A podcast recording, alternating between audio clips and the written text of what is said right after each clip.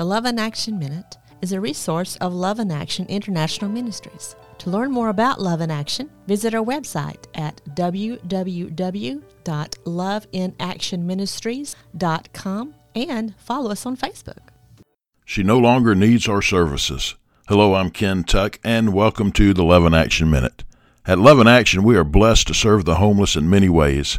One of those is through our Samaritan Clinic. It's amazing how many lives God has touched through the Samaritan Clinic. Last year, we met a homeless woman who was staying at the Dothan Rescue Mission. She came to the Samaritan Clinic, and the first thing she said to me was, "Pastor, we've got to pray. I don't want to stay in this situation." We prayed then and every time she came.